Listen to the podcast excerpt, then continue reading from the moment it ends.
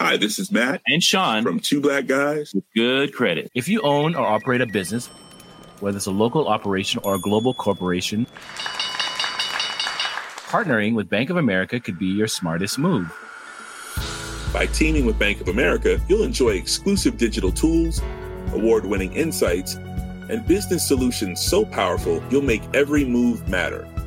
Position your business to capitalize on opportunity in a moment's notice. Visit bankofamerica.com slash banking for business to learn more. What would you like the power to do? Bank of America, N.A., copyright 2024.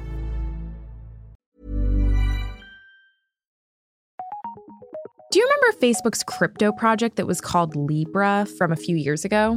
What if we made money truly global, stable, and secure? What if everyone was invited to the global economy with access to the same financial opportunities? At the time, in 2019, it made a pretty big splash. Facebook going full crypto, unveiling its new digital currency, Libra. The Facebook plan? Replace the world's dollars, euros, francs, yen, and pesos with a new cryptocurrency. Facebook says this digital currency aims to make it as easy to send money around the world as it is to send a photo. Martin Arnold is the FT's Frankfurt bureau chief. He reports on the European Central Bank, or ECB. And he says it wasn't just the media that noticed Facebook's new project. And this was at a time when there was huge excitement about cryptocurrencies and Bitcoin. Lots of central banks were quite worried about it. Um, the ECB was particularly worried about it and felt that there was a danger that if Facebook had a currency that everybody started to use, it could disintermediate the central bank and it could lose control of the money supply in Europe. This would be a big deal. Whether it was Facebook's Libra or another type of cryptocurrency, decreasing a central bank's grip over the money supply could have major consequences. Having control of the money supply is massively important because it allows a central bank to try and control inflation, to control whether economies are overheating or whether they need to be some kind of stimulus. So it's a massively important tool, and it's clearly a, a hugely important part of any country's sovereignty.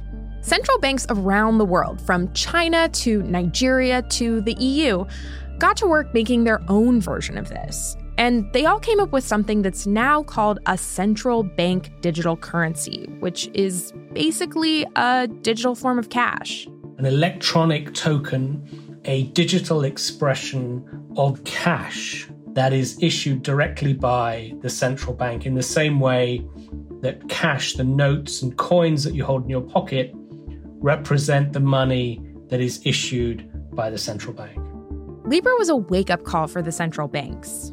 Martin says it made them realize that they needed to figure out a way to keep their link to the monetary system alive in this new digital era.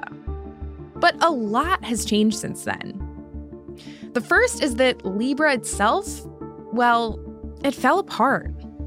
And so has enthusiasm for a lot of other cryptocurrencies.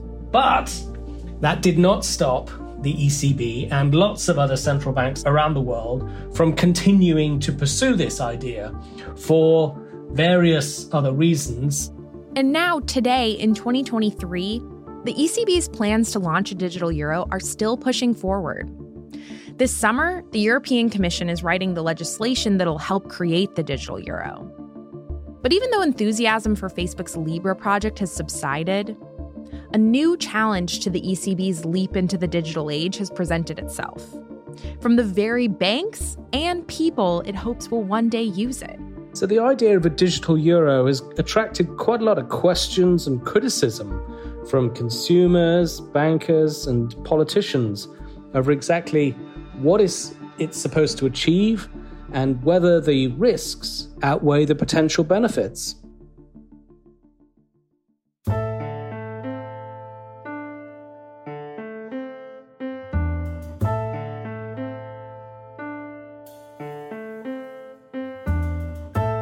I'm Michela Tindera from the Financial Times. Today on Behind the Money, we're looking at digital currencies and focusing in on one in particular the digital euro. We'll hear about the promises and the pitfalls of this project that keeps pushing forward.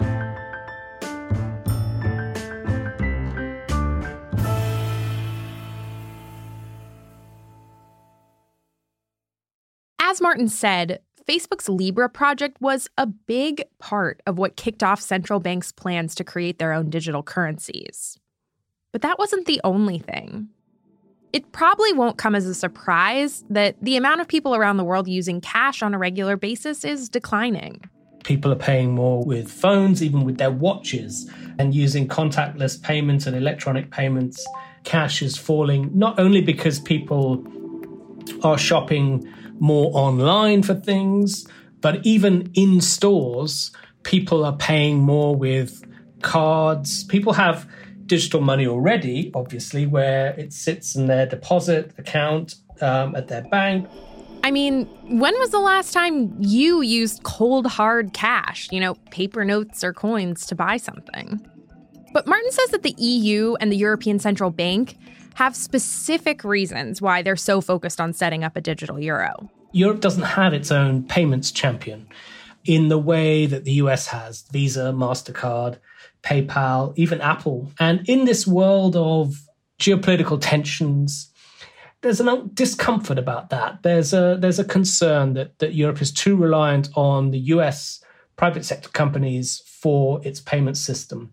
And so the worry in Europe is we may well be on very friendly terms right now with the Americans, but you never know. And, you know, should there be an issue, uh, we don't want to be completely 100% reliant on any other country for our payments infrastructure. And the hope is that were the ECB to issue this digital euro, it would provide an incentive and, and, and make it easier for European banks in particular to come up with some kind of uh, national European champion, which could challenge the likes of Visa and MasterCard and be more of a European based payments provider. The exact designs for what a digital euro might actually look like aren't ready yet. So for now, picture it like this open up your phone and look at the different banking and payment apps you have there now. This would probably just be one more like that. What is this going to look like from, from my point of view as a consumer? Well, pretty much the same as the digital euros you're already using.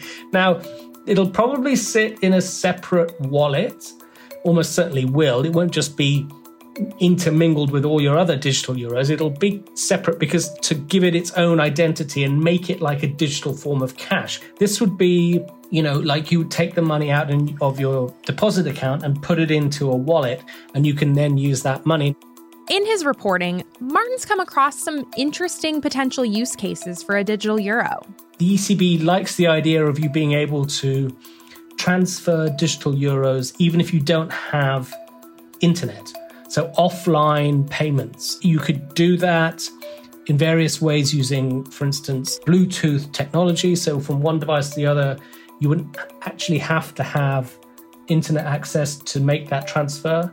There's some hopes also that it could help on cross border payments, that if enough central banks have launched their own digital currencies, that they could come up with a way of them being exchanged more easily. And so you could send money across borders quicker, more cheaply, more efficiently. That would make a difference because that is one area where it's still quite clunky, quite expensive, quite difficult to transfer money between currencies of different countries. While the ECB moves forward with its plans, there are skeptics that span many points of view. Yes!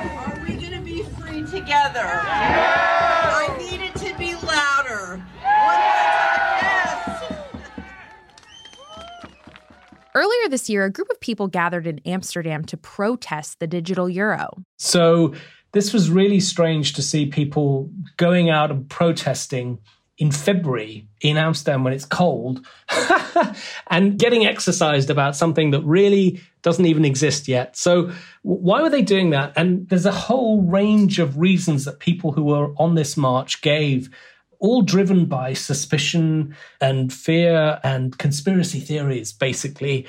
But a lot of it was around the, the concern about privacy. If you boil it down, people worry that by issuing this digital currency, it's all part of a, an attempt to get rid of cash and therefore give the central bank and then, and by extension, the government greater ability to survey and to scrutinize and control how people spend their money, what people spend their money on. Now, this protest was only made up of about a thousand people. And, you know, that's a tiny pinpoint among the entire population of the EU. And it's worth mentioning that the organizer of it also had led anti vaccine protests during COVID. But the concerns brought up during this protest reflect a view held by a lot of people. The main evidence that we have for what people think about the digital euro is this big consultation that was done by the ECB a couple of years ago. And that, that came back with the finding that 40% of people's main concern about this project was on privacy. So that was the number one issue. The ECB has said in response to these types of concerns that it plans to separate personal identities from payments that are made. So, for example, the central bank wouldn't be able to see if I sent my friend 50 digital euros for a dinner we had together the other night. Now, of course, you know, there is this whole suspicion that the reason people are so attached to cash is that it allows them to um, perhaps do things that are uh, not completely above the board. So, for instance, they could use cash to buy some marijuana, or they could hmm. use cash to pay for their builder and then avoid, you know, declaring that to the taxman. And so the suspicion is that governments and central banks are there are being, you know, kind of an extension of governments want to take away or reduce the importance of cash and switch to this digital currency where they would be able to track it and monitor it. In cases where there's a suspicion that something illegal is taking place, Martin says that law enforcement likely would be able to see the full picture. So, whether it's worries about privacy or even just explaining to the public in concrete terms how a digital euro would work, the ECB and other central banks are really struggling with how to communicate a winning message to the public.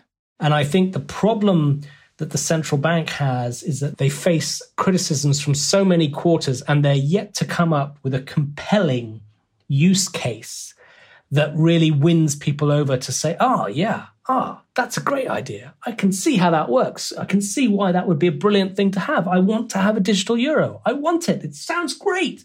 They haven't got that. And all they've got is all these criticisms and these suspicions and these worries and these fears. And they just haven't managed to kind of come up with this great use case yet. They they can argue it from the, all the reasons why they as a central bank think it's important, but why do we as consumers? Why would it be great for us? That is something they're still struggling with. Other countries have faced similar issues with public buy-in. China's run pilots for its digital currency and it's had little interest from its citizens. That's likely because they already have access to digital payment giants like Alipay and WeChat. And it's a similar story in Nigeria, which has seen little uptake in its own digital currency since it launched in 2021. And then there's the private banking sector. That is, any bank that isn't a central bank. They also see problems with the digital euro. Yeah, it's again a, twofold really concerns by the banks, and and the first is a very important issue, which is that banks say this digital euro will become a safe haven in a crisis and therefore make bank runs much more likely. The reason they say this is because if you think about it, a digital euro would be directly issued by the central bank. So it would be risk free essentially because the central bank is not going to go bust. So your money would be basically guaranteed by the central bank if you have it in digital euros. If you have it in a bank account, most of the time, that's fine. But if a crisis hit, there was some kind of global financial crisis again, then you might think, well, I'm a bit worried about what's going on here, I'm perhaps a bit worried about my bank and a bit worried about the whole financial system. I'm just going to transfer my money into digital euros, and then I know that it's safe. And if everybody does that, the banking system is going to fall over. Now, the ECB says that wouldn't happen because they wouldn't let it. They could just limit how many euros people can hold at one time. So, you, they talk about 3,000 euros. They talk about that a bit. It's not definite it'll be 3,000 euros, but they would limit it so that there couldn't be this massive outflow of money into digital euros. And that's kind of addressed the problem, but people still worry that in a crisis there would be such political and public pressure to raise that limit that it could be, you know, what's to stop them raising the limit at some point? Uh, and then, you know, this problem would reoccur. And even 3,000 euros, if everybody took 3,000 euros out of the bank at the same time, that could hmm. make life very difficult for the banks still. But there's another issue that banks have. While the ECB says that they'll be the ones to issue the digital euros, it's private banks that will be in charge of providing the infrastructure for consumers to actually use this new currency. The day to day operations will be done by the banks. So the only way you'll get a digital euro is through your existing bank. And the bank will have to do all the onboarding checks of customers. They'll have to do all the know your customer, the anti money laundering, all of these things will need to be done. So this is extra work for the banks, and they're not convinced that they're going to get paid for it. So obviously, being banks, they don't very much like that idea. Because of these issues, the ECB finds itself in a bit of a predicament. So there, there's this Goldilocks problem where they want they want it to be quite successful, but not too successful. You know, there's this this feeling that by putting limits on a central bank digital currency, you're reducing a lot of the potential for it to be a success. And this comes back to this idea that actually central banks are torn with this project because they don't want it to be a complete flop because that would be embarrassing if nobody used it and they invested a lot of money in launching it. But equally, they don't want it to be too successful either because if it's really successful and everybody uses it and it you know everybody takes their money out of banks and puts it into their digital euro wallets then it could undermine the banking system. And that could that could have a massive impact on financial stability. So there are concerns from regular citizens and from the private banking sector but the ECB seems determined to keep pushing ahead ECB president Christine Lagarde who's invested personally quite a lot in this, really got behind the project and, and, and, and been a real enthusiastic supporter. Here's Lagarde speaking about this recently.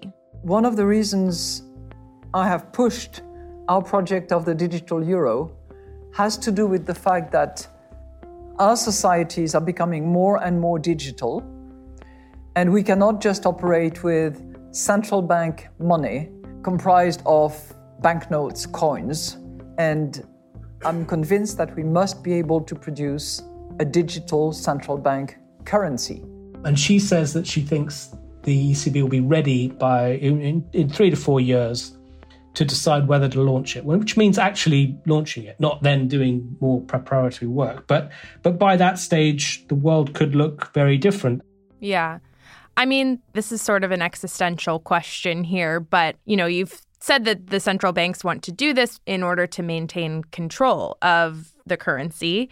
Um, who who cares if so? What if they don't have control? What happens then?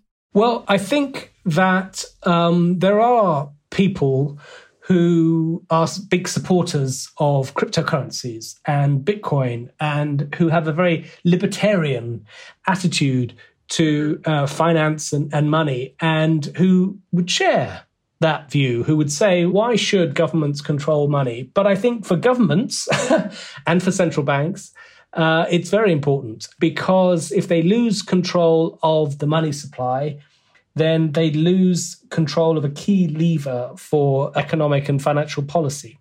And I think it's a key part of a country's sovereignty to have control of its money. Um, and so I think that governments and central banks will not give up on that easily. They certainly do not trust the private sector to do the right thing when it comes to controlling the money supply. So, where do you see this going?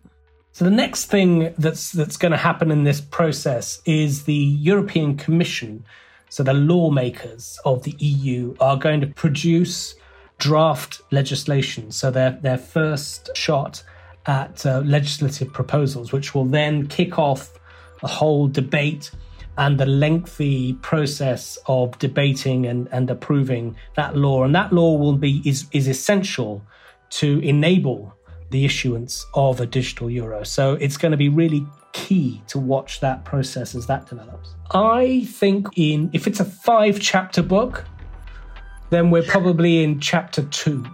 I think the action, the real, you know, guts of the story is still to happen. And and the the denouement, we're still quite far from having any idea of who's going to turn out to be the the baddies and who's going to be the hero of the story.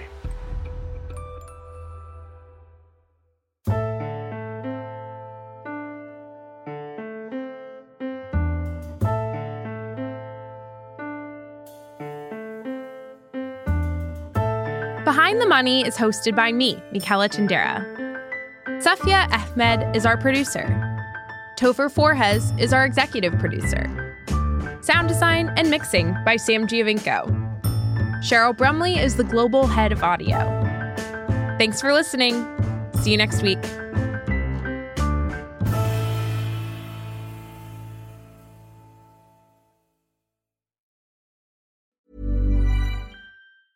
Small details are big surfaces. Tight corners are odd shapes. Flat, rounded, textured, or tall. Whatever your next project, there's a spray paint pattern that's just right. Because Rust new Custom Spray 5 and 1 gives you control with five different spray patterns. So you can tackle nooks, crannies, edges, and curves without worrying about drips, runs, uneven coverage, or anything else. Custom Spray 5 and 1 only from Rust-Oleum. Hi, this is Janice Torres from Yo Quiero Dinero. If you own or operate a business, whether it's a local operation or a global corporation, partnering with Bank of America could be your smartest move. By teaming with Bank of America, you'll enjoy exclusive digital tools, award winning insights, and business solutions so powerful you'll make every move matter. Position your business to capitalize on opportunity in a moment's notice. Visit bankofamerica.com slash banking for business to learn more. What would you like the power to do? Bank of America NA, copyright 2024.